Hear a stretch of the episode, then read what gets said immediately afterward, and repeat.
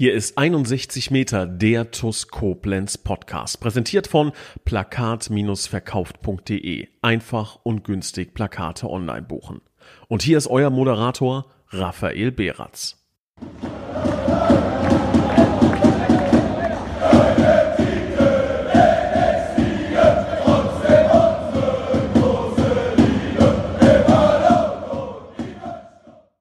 Hallo und ein herzliches Willkommen zu einer neuen Folge von 61 Metern, dem TUS Koblenz Podcast. Und ich begrüße ganz recht herzlich unseren Cheftrainer Michael Stahl. Hallo zusammen. Servus Stahli. 1.9., der Tag nach dem Pokalspiel in Rheinböllen. Ein Tag, der in vielerlei Hinsicht was ganz Besonderes ist. Ja gut, lassen wir jetzt mal den Herbstanfang ausgeklammert. Ich glaube, als Fußballspieler ist es eher angenehm, wenn die Temperaturen etwas runterkühlen, oder? Also freust du dich auf den Herbst jetzt oder sagst du, Sommer ist dann doch etwas angenehmer? Boah, habe ich mir jetzt so gar keine Gedanken drüber gemacht. Macht man sich keine Gedanken als Fußballspieler drüber? Also gibt es also nicht so eine Jahreszeit, wo du sagst, boah, dann macht Fußballspielen nochmal 10% mehr Spaß. Herbst ist halt, ich sag mal, von den Temperaturen angenehmer. Ja, ist ein Für und Wider, ne? Also ich fand jetzt den Rasen im Stadion bei den 3 Heimspielen Fortuna Düsseldorf, Eisbachtal und Kirchberg extrem gut. Ja, kann man extrem gut drauf Fußball spielen. Und erfahrungsgemäß bei 2 Mannschaften im Stadion, irgendwann im Herbst, im Winter ist der Platz halt, nicht gut. So, dafür hast du dann halt im Herbst angenehmere Temperaturen, ne? Aber der Herbst ist schon eine gute Jahreszeit. Also da gibt's nichts. Bei 35 Grad Fußball zu spielen hier im Stadion gibt sicherlich Schöneres. Auf der anderen Seite war das Spiel gegen Eisbachtal trotz der hohen Temperaturen jetzt auch nicht so verkehrt, oder das gegen Düsseldorf, ne? Absolut. Am Ende wollen wir gewinnen. Die Temperatur ist egal, ja, ob das stürmt oder schneit oder 40 Grad hat, am Ende wollen wir ein Spiel gewinnen, Feierabend. Ich habe halt immer die Einbildung, wenn es so richtig warm ist und wir dann in den blau-schwarzen Trikots spielen, spielt der Gast immer in den hellen Trikots, und dann denke ich, ja, so auf lange Sicht gesehen haben wir immer den Nachteil quasi, mit dunklen Vereinsfarben aufzulaufen, aber wie gesagt, das ist halt auch meine Arbeitsglaube, ne? Ja, warum? Musste man einen Studienauftrag geben, ob bei warmen Temperaturen öfters die Mannschaft mit hellen Trikots gewinnt. Das wäre mal interessant.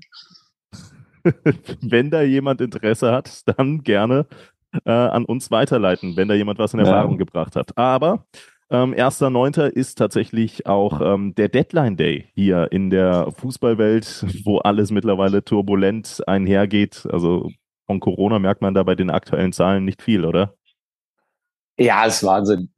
Also ich habe das damals schon, haben wir auch hier in der Zeit, wo wir nicht spielen durften, ne? Und dann die Profis reihum die Verantwortlichen der Profis zur Demut aufgerufen haben, und dass jetzt das Rad zurückgedreht wird und dass das ein guter Zeitpunkt ist, um mehr Bescheidenheit walten zu lassen, ne? Um zu wissen, wo man herkommt, wie wichtig Zuschauer, Fans, wie wichtig die Basis ist, die gerade enorm leidet unter Corona. Und jetzt haben wir 2,5 Jahre Corona und unter 80 Millionen gefühlt findet kaum noch ein Transfer statt, wenn man das Bild jetzt mal so ein bisschen überzeichnen will. Das heißt, von diesem Rad zurückdrehen und Demut, also wenn das die neue Demut und Bescheidenheit ist und das Rad zurückdrehen, dann könnte es noch interessant werden, ja. Was macht die Gerüchteküche bei der TUS? Also ist da ein Cristiano Ronaldo als Knipser vorne drin noch im Rennen, oder würde Marc Benebeck jetzt bei Sky sagen, ist es eher unwahrscheinlich, der Daumen geht eher runter?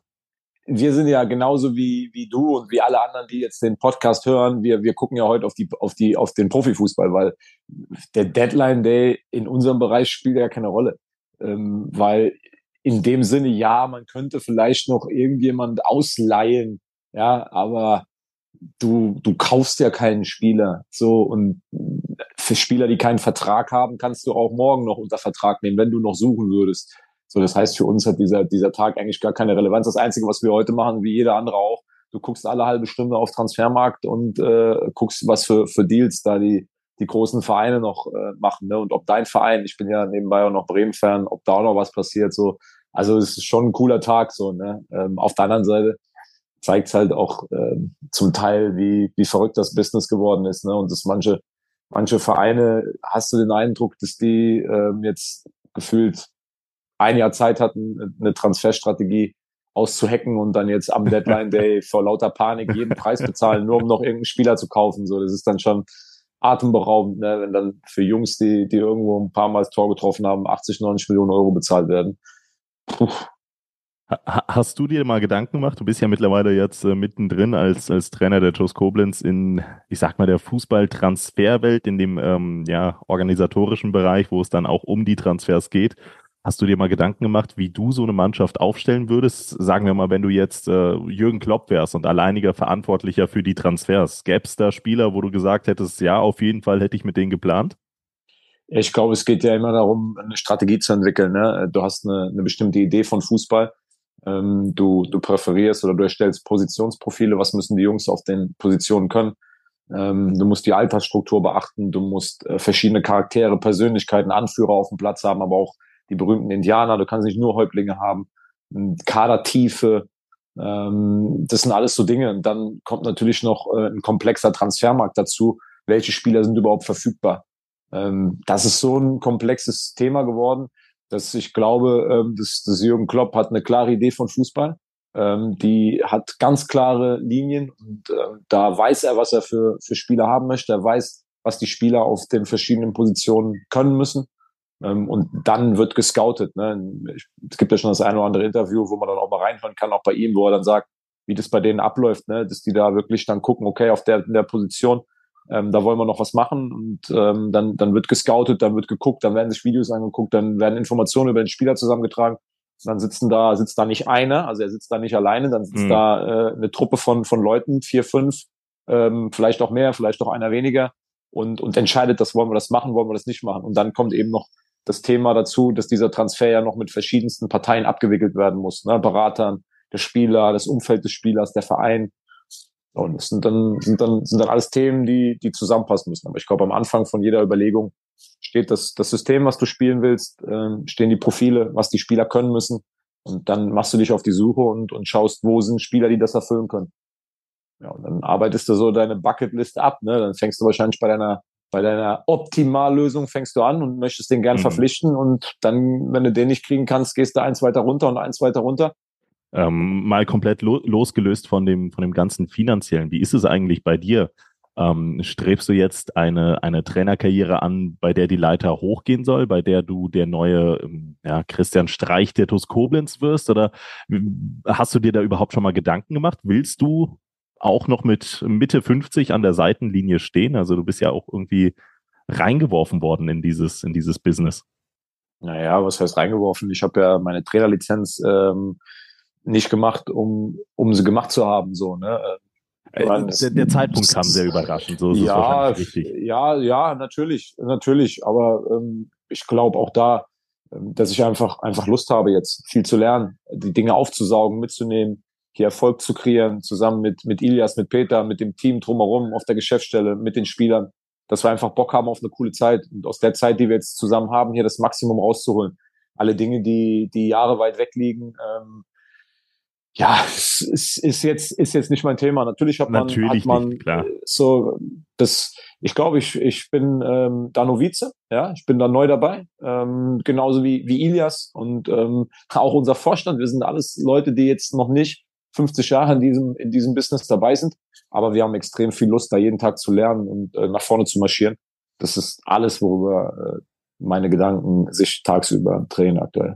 Aber ist das denn etwas, was dich reizt, also auch nachhaltig, so mit Blick auf die Zukunft, der Trainerjob, also etwas, wo du sagst, ja, da fühle ich mich grundsätzlich zu Hause, jetzt auch vielleicht von den ersten, ja, was sind es denn jetzt, knapp 10 Monaten, 9,5 Monaten, die du auch wirklich jetzt einfach mal in dem Business durchlebt hast? Ja, das macht Spaß. Also man muss bereit sein, den Preis zu zahlen. Man muss wissen einfach, wie schön das Leben mit Siegen ist, wie schwierig das Leben mit Niederlagen oder Krisen ist. Das muss man einfach akzeptieren. Also man muss wissen, worauf man sich da einlässt. Und trotzdem glaube ich fest, dass Kontinuität, Zeit und Entschlossenheit, gerade in schwierigen Phasen an die Überzeugung zu haben, an seinem Plan festzuhalten, dass das am Ende eine Mischung ist, die es möglich macht, alles zu erreichen, was du erreichen möchtest. Und darauf habe ich Lust. Daran glaube ich zutiefst, dass diese 3 Komponenten das Entscheidende sind. Das macht mir unheimlich viel Spaß, auch mit dem Team, was wir hier haben, gerade in Zusammenarbeit mit mit dem Ilias, mit Pascal Litzinger. Das macht richtig Bock. Und ja, und nochmal, man muss aber auch bereit sein, diesen Preis zu zahlen, dass das Ganze auch Schattenseiten hat, wenn Niederlagen kommen. Wenn es nicht läuft, umso mehr investiert man dann, um wieder Siege zu holen und wieder die andere Seite zu erleben. Ja, und das scheint aktuell ziemlich gut zu funktionieren. Jetzt die letzte Woche war eine ziemlich erfolgreiche. Wir haben wieder gegen Hunsrücker Mannschaften gespielt, so ist es ja richtig. Am Wochenende 1:0 gegen den TUS Kirchberg in der Oberliga gewonnen. Und dann für uns ist es gestern, für euch höchstwahrscheinlich auch, wenn ihr den Podcast noch heute hört, haben wir gegen Rheinböllen, gegen den TuS Rheinböllen, einen Bezirksligisten mit 6:1 gewonnen. Und ja, in gewohnter Manier würde ich da auch einfach mal direkt einhaken. Gestern 6:1 Erfolg gegen Rheinböllen, standesgemäß? Fragezeichen? Wir sind nicht in der Situation, um irgendeinen Gegner zu unterschätzen und irgendwas als standesgemäß, oder das habe ich auch gestern schon zur Zeitung gesagt, als gegeben hinzunehmen, weil der Pokal ist ein Wettbewerb, den wir gewinnen wollen. Ich habe das schon mal hier an der gleichen Stelle gesagt, glaube ich, nach dem Mörschbach-Spiel. Es macht keinen Sinn, im Pokal anzutreten und den nicht gewinnen zu wollen. Und wenn du im Pokal aber gewinnen willst, finde ich, musst du in jeder Runde, egal wie der Gegner heißt, den maximalen Respekt entgegenbringen und das Spiel so spielen, als ob es das Finale wäre, weil es keine zweite Chance gibt. Und das ist was wir gestern auch wieder richtig gut gemacht haben. Die Ausgangssituation war folgende, dass wir auf 8 Positionen durchrotiert haben, weil wir einen breiten Kader haben. Und die Jungs haben das gestern richtig gut gemacht. Von Anfang an sehr fokussierten Auftritt. Gar nicht erst dem Gegner ein gutes Gefühl gegeben auf dem Platz. Ne? Gar nicht erst dem Gegner das Gefühl gegeben, hier geht vielleicht was. Die unterschätzen uns, weil das ist ja die Chance, die ein Gegner hat aus der Bezirksliga gegen Oberligisten, dass du mit dem Ding da rangehst, jo, das wird schon irgendwie heute, das machen wir schon irgendwie. Und ja, dann bist du unkonzentriert, dann machst du Fehler, dann der Gegner wird größer, wird stärker. Wir haben von Anfang an, von Anpfiff weg, das Spiel komplett kontrolliert, und zwar in beide Richtungen, ohne zu gierig auf direkte, ich sag mal, schnelle Abschlüsse zu gehen, sondern wir haben uns die Zeit genommen, einen Gegner, der im Abwehrpressing die meiste Zeit agiert hat, den Gegner wirklich zu bewegen, von links nach rechts mit guten Positionierungen. Ja, und dann auch nach der ersten Großchance, die Jakob vergeben hat, waren wir dann auch mit der zweiten Großchance direkt erfolgreich. Und das ist dieser berühmte Dösenöffner in so einem Spiel, den du einfach dann auch brauchst, ne? Dass du dann frühes 1:0 machst. Jakob hat, glaube ich, mit der dritten Torchance, die wir hatten, das zweite Tor gemacht. Also ein ähnlicher Ablauf wie gegen Mörschbach ein paar Minuten später. Und wenn du dann so konzentriert von Anfang an warst wie wir, dann kann das auch so ein entspannter Abend werden. Und dann kann man natürlich von außen sagen, das war standesgemäß. Unterm Strich richtig gutes Spiel von den Jungs. Ich habe viele gute Leistungen gesehen. Auch von Jungs, die bisher noch nicht so viel gespielt haben. Das ist für uns eine schöne Sache, dass wir viel durchrotieren konnten und es trotzdem ein sehr gutes Spiel geworden ist, ohne Schwierigkeiten in irgendeiner Form. Ja, absolut. Absolut. Ein Spieler, der tatsächlich mir irgendwie unter dem Radar weggelaufen ist, zumindest in der Schlussphase, war Nihat Faraili. Hat bis dato ein gutes Spiel gemacht und dann war er plötzlich weg. Und tatsächlich hat mir der Nils geschrieben, wo Nihat denn eigentlich ist. Solano habt ihr ja dann auf die linke Seite gezogen und Nihat war plötzlich weg. Das ist mir, wie gesagt, überhaupt nicht aufgefallen während der Begegnung. Wir haben das Spiel weiterhin kontrolliert, auch mit einem Mann weniger auf dem Platz. Kannst du da Licht ins Dunkel bringen? Ja, Nihat hat tatsächlich muskulär was gespürt. Nicht so, dass er jetzt hätte aufhören müssen, aber wir hatten die Situation, dass es 6:1 steht und warum sollen wir was riskieren? Ne? Wenn er noch einmal irgendwie einen Sprint angezogen hätte, vielleicht über die Linie noch eine unkontrollierte Bewegung, dann hätte er vielleicht eine muskuläre Verletzung davongezogen und er hat uns das Zeichen gegeben, dass er Probleme hat. Wir wollten ihn dann sofort rausholen, dann hat er gesagt, er will noch 2 Minuten probieren. Und dann war eine kurze Unterbrechung, wir haben ihn angeschaut, da hat schon nicht so glücklich geguckt, und dann haben wir ihn gefragt, wie sieht's aus? Und er sagt, naja, es fühlt sich nicht gut an, und dann haben wir ihn halt auch runtergeholt. Ne? Ja, und dann haben wir die letzten 10 Minuten eben ein bisschen was umgestellt im System und haben dann aber weiterhin das Spiel kontrolliert, das war okay. Ja. Aber es ist eine Vorsichtsmaßnahme. Ne? Es war jetzt nicht so, dass er da was elementar Schlimmes hatte. Wenn das Spiel spitz auf Knopf gestanden hätte, hätte er auch weitergespielt, aber wäre Quatsch gewesen. Ja, absolut, absolut. Wechseln konnten wir auch nicht mehr. Genau. Ja, von daher. Wechsel sind ja früh durchgegangen. Aber schön, dass das so geklappt hat rund um ein erfolgreicher Pokalabend. Und an der Stelle muss man auch einfach nochmal erwähnen, der Support da in Rheinböllen, das war schon stark. Also da gab es, glaube ich, nicht wenige Spiele, wo der Support mal nicht ganz so groß, so laut war. Das soll nicht die Spiele von vor einigen Wochen, Monaten schmälern, sondern, glaube ich, nochmal das Spiel gestern hervorheben. Das hat richtig Spaß gemacht. Und das ist so ein nahtloses Aneinanderfügen an die Partie in Mörschbach, wo auch irgendwie das Ganze eine total schöne Romantik angenommen hat mit der Black Blue Schengel Army, die da gesungen wurde. Gestern dann einfach nochmal der Support an der Stelle, einfach auch nochmal ein ganz, ganz großes Lob an die Fans, die dann auch unter der Woche, wenn die Schengel bei einem Bezirksligisten spielen, hier nichts ungetan lassen, um die Mannschaft da nach vorne zu pushen. Ich finde, das ist aktuell ein sehr, sehr tolles und idyllisches Bild zwischen den Fans und der Mannschaft. Das ist für uns vor allen Dingen auch eine Verpflichtung, ne? Es ist eine Verpflichtung von uns, in jedem Spiel alles reinzuschmeißen und da Lust zu haben, Bock zu haben, auch nicht aufzuhören nach einem 2-0, nach einem 3-0, sondern weiterzuspielen, auf Tore zu spielen und auch was zu bieten, den Leuten, die da hinkommen, was anzubieten. Und um dann auch nach dem Spiel dann sich zu Recht mal für eine Minute feiern zu lassen. Und dann haken wir das ab, machen einen Haken an die Aufgabe und dann geht schon wieder zur nächsten Aufgabe. Und das ist einfach auch gestern, wenn man nach dem Spiel bin ich die Treppen hoch und die Leute haben da gestanden von Rheinböllen und haben rübergeschaut. Und da habe ich viele staunende Gesichter gesehen, die sich auch gedacht haben, hey, es ist Mittwochabend, wir sind nur ein Bezirksligist, aber die singen hier, als wäre das schon fast der DFB-Pokal so, ne? Überragend auch. Gestern wieder die Black Blue Schengel Army, die angestimmt worden ist. Macht dann Laune, macht dann Spaß, und so soll es sein, ne? Und nochmal, für uns ist das Verpflichtung und Verantwortung zugleich, immer auf dem Gaspedal zu stehen. Und das scheint aktuell ziemlich gut zu funktionieren. Auch in der Liga ist die TUS ja erfolgreich, jetzt im Hinblick auf das Spiel gegen Kirchberg am Wochenende, dass die Schengel mit 1:0 gewonnen haben. Hier hast du ja auch schon in der Pressekonferenz einiges erzählt, aber ich glaube, hier im Podcast kann man dann doch noch die ein oder andere Erkenntnis mehr aus dem ganzen Spiel ziehen. Du hast ja mit Sicherheit auch mit deinem Team die Analyse betrieben aus dem Spiel. 1:0 hieß der Endstand. Mit Sicherheit fällt das Ergebnis in 9 von 10 Spielen anders aus. Mal auf der einen, mal auf der anderen Seite. Wir haben die Vielzahl an Möglichkeiten gehabt, aber den Sack nie so richtig zugemacht. Am Ende des Tages trotzdem 3 Punkte. Das ist auf jeden Fall schon mal das Positive, was wir vorwegnehmen können. Aber so ganz zufrieden wirst du wahrscheinlich nicht gewesen sein, oder? Ja, ich glaube, man muss das differenzieren. Man muss vor allen Dingen gucken, was hatten wir vor und wo hatten wir was vor.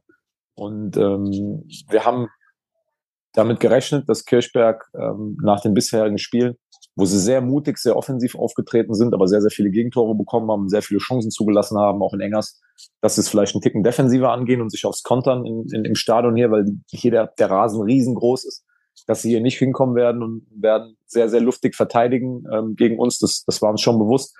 Und deswegen stand das Spiel auch unter dem Motto, dass wir die Balance finden müssen zwischen absoluter Kontrolle, dass wir dem Gegner in diesem Stadion hier nicht das Gefühl geben, auch macht richtig Bock, mal vor ein paar Zuschauern in dem Stadion, guter Rasen, das macht richtig Laune hier bei der TUS Koblenz Fußball zu spielen, sondern der Plan war auf der einen Seite viel Ballbesitz, viel Kontrolle und nicht nur Kontrolle über den Ball, sondern auch damit auch Kontrolle über die Defensive, weil wir dem Gegner keine Konter erlaubt haben, worauf er ja spekuliert hat. Und das hat im hinteren Drittel, im mittleren Drittel haben wir, klar, der eine oder andere wird das anders sehen, aber wenn man sich das Spiel von der Perspektive von Pasi vom Dach anschaut, haben wir da einen sehr, sehr guten Job gemacht, sind sehr, sehr schnell auch ins mittlere Drittel gekommen, haben uns dann immer auch nochmal die Zeit genommen, so wie gestern auch gegen Rheinböllen, Seiten zu verlagern. Was gefehlt hat in der ersten Halbzeit, das hatten wir mit der Mannschaft auch schon in der Halbzeit analysiert. Wir hatten in der Halbzeit schon die Möglichkeit, 1, 2 Bilder zu sehen, von oben vom Dach aus. Wir haben im letzten Drittel unser Spiel nicht verändert. Also wir haben das Tempo und die Sicherheit, die wir im hinteren Drittel und im mittleren Drittel hatten, diese Kontrolle über den Ball, die wollten wir auch im letzten Drittel umsetzen. Wir wollten den Ball gefühlt ins Tor tragen. Aber im letzten Drittel musst du ein Stück weit Kontrolle abgeben. Im letzten Drittel musst du das reduzieren und musst mehr Risiko gehen. So, und wenn man sich das vorstellen mag, im letzten Drittel so wenig Risiko wie möglich, im mittleren Drittel so viel Risiko wie nötig, um ins letzte Drittel zu kommen. Aber im letzten Drittel ist alles erlaubt. Im letzten Drittel muss alles erlaubt sein. Da wollen wir zielstrebig zum Tor. Und das haben wir, glaube ich, in der ersten Halbzeit so ein bisschen vermissen lassen. Da haben wir dann das Tor geschossen von Delor. Delor hat noch die 100-prozentige zum 2-0, wo er da aus kurzer Distanz drüber schießt. Aber ansonsten haben wir nicht zielstrebig genug aufs zweite, dritte Tor in der ersten Halbzeit gespielt. Hatten zwar die absolute Kontrolle, kein Schuss, der auf unser Tor kam in der ersten Halbzeit, haben aber in der Halbzeit auch schon gesagt, dass wir alles so beibelassen, aber dass wir im letzten Drittel einfach zielstrebiger zum Tor wollen. Und ich finde, das hat die Mannschaft in der zweiten Halbzeit ordentlich umgesetzt, ohne zu brillieren im letzten Drittel. Und dann ist das, was du auch gesagt hast. Ich glaube, dass in 9 von 10 Fällen das Spiel eben dann 3 bis 4-0 endet. Torwart hat einen überragenden Job gemacht. Wir haben noch die Latte getroffen, wir haben den Pfosten getroffen. Delor Ismail allein vom Tor, German Koubachian allein vom Tor. Da haben wir sehr viel liegen gelassen und das ist dieser Vorwurf, den wir uns, oder diese 2 Vorwürfe müssen wir uns lassen. Was heißt Vorwürfe? Das sind die 2 Ansatzpunkte. In der ersten Halbzeit haben wir es geschafft, das Spiel mit Ball und auch das Spiel gegen den Ball, diese Konter, die auch Patrick Jörg ja dann in der Pressekonferenz angesprochen hatte, diese setzen wollten, aber nicht konnten. Das haben wir umgesetzt, aber diesen finalen Schritt aus dieser Kontrolle eben gefährlicher vom Tor zu werden, das haben wir nicht gemacht, weil wir so ein bisschen das Spiel nur unter dem Motto Kontrolle dann gesehen haben. Ne? Aber im letzten Drittel nochmal vorm Tor muss Kreativität, und Kreativität braucht Freiheit. Da können wir nicht, das Offensivspiel vorm Tor können wir nicht unter das Motto Kontrolle stellen. Das haben wir besprochen. Das haben wir in der zweiten Halbzeit, finde ich, schon besser gemacht, viel besser. Deswegen auch die Vielzahl an großen Torchancen. Und dann geht's darum, da noch effektiver zu werden. Vielleicht noch einen Ticken klarer. Ich gerade auf die beiden Abschlüsse von Delor und German, ne, die allein vom Tor gestanden haben, da noch mal explodieren, ne, und den Ball dann auch wirklich im Tor unterbringen wollen. Ja. Finde aber, dass wir unterm Strich unsere Pflicht erfüllt haben. Wir wollten diese 3 Punkte holen, um oben dran zu bleiben. Das haben wir gemacht. Und wir haben es trotzdem hinten raus auch kontrolliert. Denn eine Sache darfst du dann natürlich nicht machen, ab der 75. Du darfst dann nicht naiv einfach weiter auf Teufel komm raus auf das zweite Tor spielen, um dann hinten einen Konter zu kriegen. Das darfst du nicht machen. Also wir haben es 75 Minuten nicht geschafft, ein zweites Tor zu schießen. Das ist ein absoluter Vorwurf, den wir uns gefallen lassen müssen. Und dann war es wichtig, dass wir es aber hinten sauber verteidigt bekommen haben. Der einzige Schuss aufs Tor war dann außerhalb vom 16er, 22 Meter. Und es wird hoffentlich so bleiben, dass wir nicht nur Traumtore kassieren wie gegen Karbach oder gegen Schutt-Mainz. Also es gibt viel Luft nach oben. Es waren aber auch viele gute Sachen dabei, viele ordentliche Sachen dabei. Wir haben 3 Punkte geholt, Haken dahinter und ja, weiter geht's. Ich finde sowieso, dass die Defensive deutlich stabiler geworden ist durch die ganze Erfahrung, und man hat diese Saison das Gefühl, dass wir auch so Spiele über 90 Minuten mal über die Zeit bringen können. Also ich habe ganz oft gehört gegen Kirchberg, hätten wir vielleicht noch die Mannschaft oder die Truppe auch verletzungsbedingt von vor einem Jahr auf dem Platz, dann hätte das Ganze anders ausgehen können. Weiß ich nicht, ob es so ausgegangen wäre, aber so rein von dem Gefühl her, dass wir aus den ersten Spielen oder die Erkenntnis, die wir aus den ersten Spielen haben, so habe ich dann doch das Gefühl, dass die Truppe mental einfach nochmal ein bisschen abgezockter, ein bisschen stärker geworden ist, was mir dann als Fan oben auf der Tribüne dann doch nochmal ein kleines bisschen sicheres Gefühl gibt. Aber das ist dann auch nur die absolute Leinsicht, ne? Also das soll jetzt weder irgendwen kritisieren noch irgendwen hervorheben. Es ist dann auch einfach nur ein Gefühl. Wir schauen auch schon auf die nächste Begegnung, denn so langsam, ich möchte es fast schon als Wochen der Wahrheit deklarieren, wo es dann wirklich hingeht, weil jetzt wird's unangenehm, oder? Die nächsten Gegner, richtig schwierige Aufgaben, Feddersheim auswärts, dann sind wir im Heimspiel gegen den FV Engers gefordert, der ja auch mittlerweile als einer der Titelfavoriten gehandelt wird, und dann ist das Spiel gegen den SV Gonsenheim vor der Tür. Alles sehr unangenehme Gegner. Worauf kommt es jetzt? Du wirst wahrscheinlich erstmal nur aufs nächste Spiel schauen, da bin ich mir sicher. Worauf kommt es jetzt an in den nächsten Wochen, und wie schafft man es dann, die Punkte zu entführen? Ich glaube, dass wir vor allen Dingen jetzt in eine Phase eintreten, wo es andere Spiele gibt. Wir hatten jetzt, wie hat das jemand so schön formuliert, die Hunsrücker Wochen. Und wir waren viermal mit ganz viel Ballbesitz ausgestattet, komplett dominant und sind auf Gegner gestoßen, die sehr tief gestanden haben und das Spiel mit Ball eigentlich komplett uns überlassen haben und viermal nur auf Konter aus waren.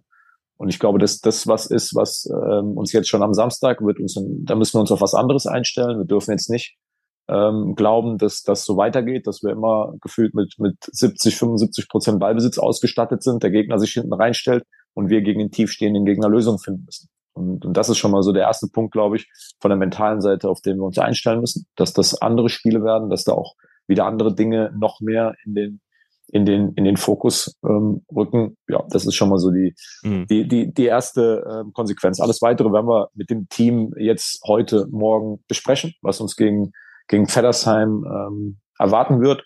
Und ja, die Begebenheiten kennen wir dort. Das ist ein enger Rasenplatz. Gegen Karbach war er nicht im besten Zustand. Schauen, wie das am Samstag ist. Für uns muss es darum gehen, am Samstag komplett uns darauf einzulassen, da die Bedingungen anzunehmen. Das ist, glaube ich, keine schlechte Idee, mit sehr, sehr viel Lust dahin zu fahren, weil, ich würde die Frage mal umdrehen, so diese, wie können wir da jetzt punkten? So, nee, wir haben Lust. Lasst uns einfach das Motto, was wir am Anfang der Saison ausgegeben haben, Punkte jagen.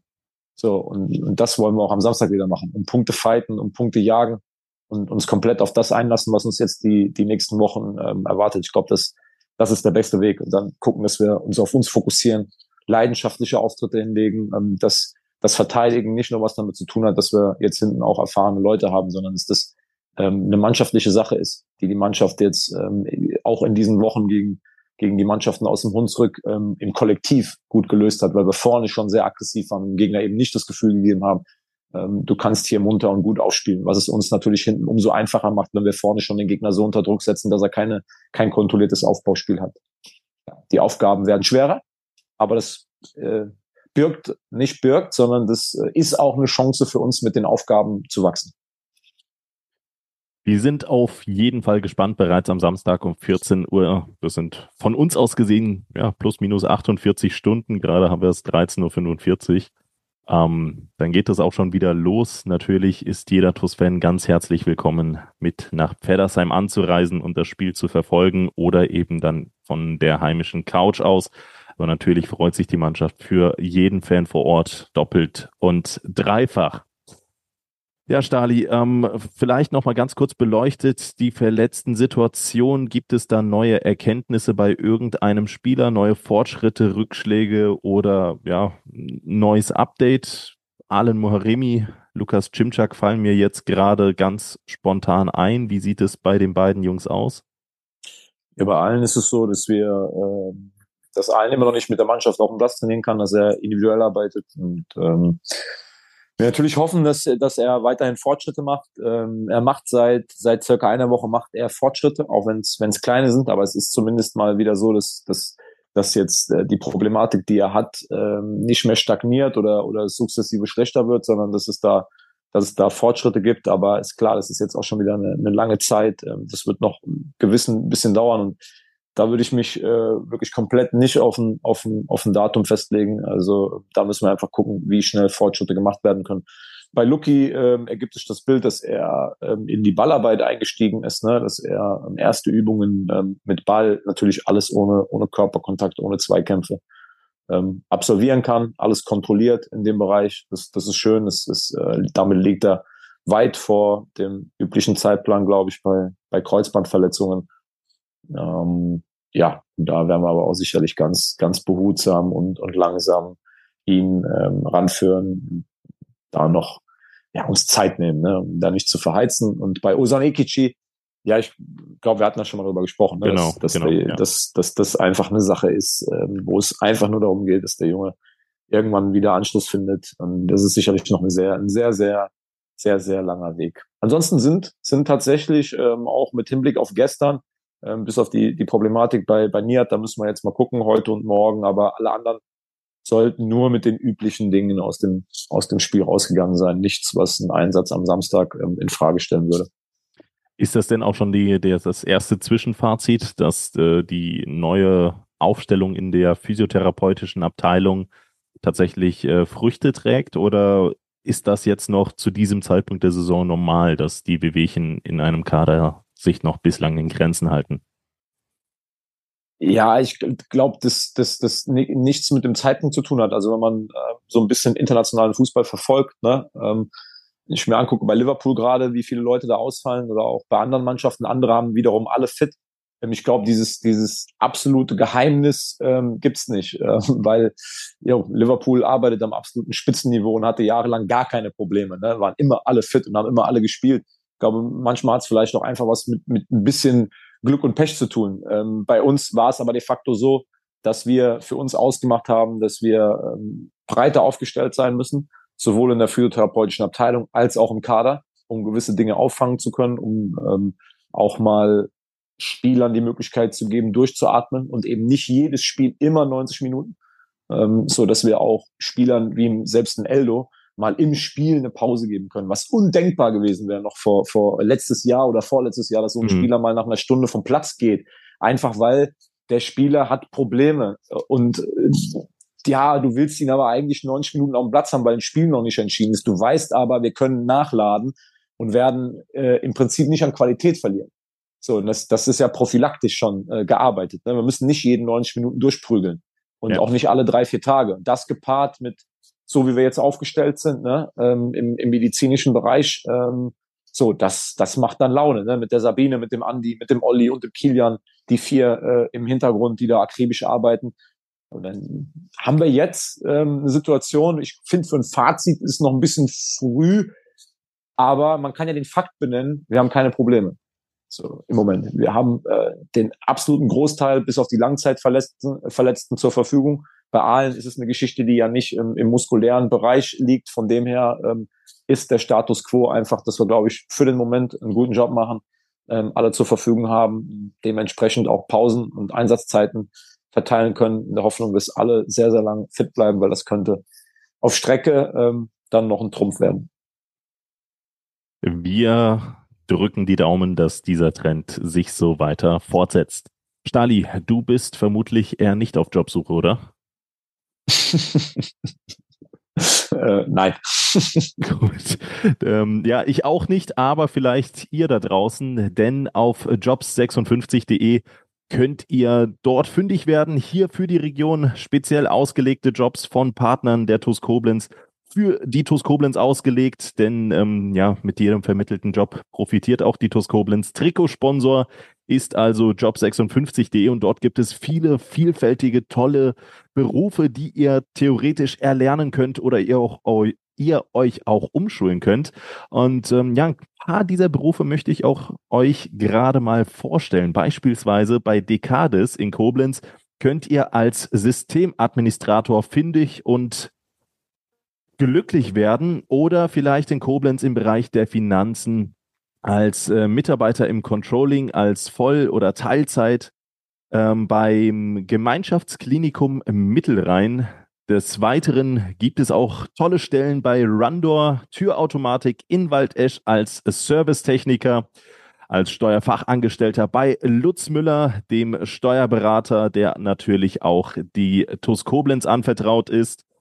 Ebenfalls in Koblenz natürlich oder zum Beispiel als Mitarbeiter für die Geräteaufarbeitung bei der KTO GmbH in Koblenz-Kesselheim. Das ist allerdings nur ein ganz, ganz, ganz, ganz kleiner Ausschnitt von allen Berufen, die jetzt mittlerweile auf job56.de ausgeschrieben werden, wirklich in vielfältigsten Richtungen. Und ich bin mir sicher, falls ihr aktuell noch auf der Suche seid oder vielleicht euch ein neues Glück finden wollt, dann werdet ihr auf job56 sicherlich fündig. Das an dieser Stelle und natürlich gilt es am Ende einer jeden Folge Danke zu sagen. Danke an jeden Unterstützer und hier möchte ich direkt einmal mit einer kleinen Anekdote von gestern ankommen. Da kam gestern tatsächlich ein Fan zu mir. Du Rafa, was habe ich eigentlich nochmal für eine Nummer bei MCMXI? Ich habe es vergessen.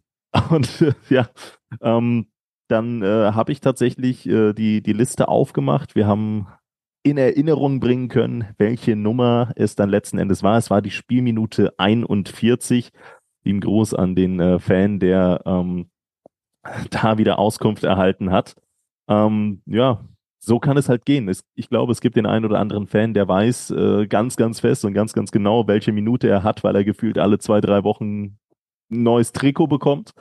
Und dann gibt es natürlich auch noch den einen oder anderen, der einfach nur die TUS Koblenz unterstützt und ja, dann auch mal die Spielminute vergisst. Aber danke sagen wir natürlich an jeden dieser Fans. Und ich muss sagen, bei so vielen Toren wie jetzt zum Beispiel gestern in Rheinböllen, da lohnt sich MCMXI auch richtig, und zwar für ganz, ganz viele Fans, und das sind unter anderem Silke und Wolfgang Scherhag, Sabine Falz, Dirk Menke, Jutta Lindner, Sandra Westkamp, Mario Krechel, Annalenja Krei, Michael Feltens, Alexander Reichert, Gerald Schneiders, Bernhard Vetter, Markus Henning, Philipp Lui, Andreas Sandner, Uwe und Barbara Hampel, Tobias und Annika Henken, Alexander Roos, Jonas Müller, Florian Schumacher, Horst Hoffmann, Heike und Harald Salm, Timo Christ, Mike Welsch, Gerd Horre, Mike Körner, Leon Henrich, die Blue Boys, Pascal Andalusi, Kai Dott, Björn Schmidt, Detlef Mundorf, Richard Rosenthal, Walter und Annette Friesenhahn, Jens Bohner, Klaus Möhlig, Gerhard Sprotte, Daniel Brösch, Jürgen Flick, Heiko Baumann, Richard Bouvet, Arne Kieners, Jürgen Schneider, Sophia Dieler, Thomas Hake, André Waas, Saskia Hampel, Timo Puth, Sebastian Mantei, Steffen Mark, Klaus Einig, Konstantin Arz, Marco Schulz, Kilian Lauksen, Hans-Dieter Christ, Gerhard Vetter, Kilian Thon, Gerrit Müller, Daniel Hannes, Joachim Henn und Lea Vetter. Habe ich mittendrin ein bisschen wie Eminem gefühlt, aber das lassen wir besser. Ja, gut, das war tatsächlich 61 Meter. Was mit dem Bitburger Moment der Woche? Das kannst du nicht einfach unterschlagen. Das ist der Wahnsinn, das ist der Wahnsinn. Es sind mittlerweile so viele Punkte, die man sich merken muss. Ich habe ihn unterschlagen. Stahli, leg los, dein Bitburger Moment der Woche.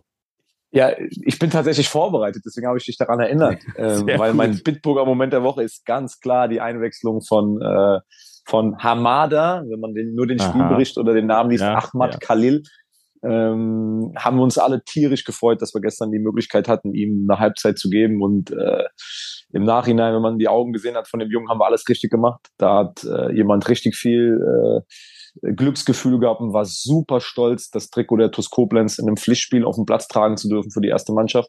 Man muss wissen, dass Hamada vor einem Jahr gefühlt hier angerufen hat und gesagt hat, ich hätte gerne mal ein Probetraining. Wurde dann in die U19 dazugenommen und steht ein Jahr später in einem Pflichtspiel für die TuS Koblenz auf dem Platz und ist so stolz darüber. Super loyaler Spieler, fleißig ohne Ende, und das zeigt mir oder uns allen, dient das als Vorbild, was mit Mut, mit Fleiß, mit Loyalität, ja, mit Demut, was man da in kürzester Zeit schaffen kann. Enorme Entwicklung genommen. Sind froh, dass der Junge bei uns ist, und ja, das ist mein TuS Bitburger Moment der Woche, weil das ein Spieler ist, der natürlich komplett unterm Radar fliegt, aber der sich das einfach auch mal verdient hat, dann gestern auf dem Platz zu stehen. Und verkörpert ja auch so ein bisschen die Grundeinstellung der TuS Koblenz, was alles in diesem Verein möglich ist. Ich möchte an dem gleichen Abend direkt mit einhaken und einfach mal die Grundstimmung wieder der Fans, wir haben eben drüber gesprochen, das mal hervorheben und einfach nochmal Danke sagen. Das war ein richtig, richtig schöner Abend. Es hat super viel Spaß gemacht, an einem Mittwochabend, wo die Temperaturen nicht mehr die wärmsten waren, aufgewärmt von den Gesängen zu werden, gemeinsam mit einem schönen Fußballspiel, das einfach Spaß gemacht hat, viele Chancen. Und ich glaube, dieses Gesamterlebnis, dieses Gesamtgefühl zeichnet für mich den TuS Bitburger Moment der Woche aus. So, Stahli, das war's dann für die heutige Folge. Ich hoffe, dir hat es einigermaßen viel Spaß gemacht am Deadline Day. Du darfst gleich auch wieder aufs Handy schauen, ob der nächste 80-Millionen-Deal durchgegangen ist. Bei der TuS Bremen, Koblenz. Ja, genau. Ja, für Bremen. Für die TuS wird wahrscheinlich eher weniger passieren. Und demnach möchte ich euch entlassen, liebe TuS-Fans. Das war 61 Meter, der TuS Koblenz Podcast. Und ich sage Tschüss und auf Wiedersehen. Vielen lieben Dank. Bis dann.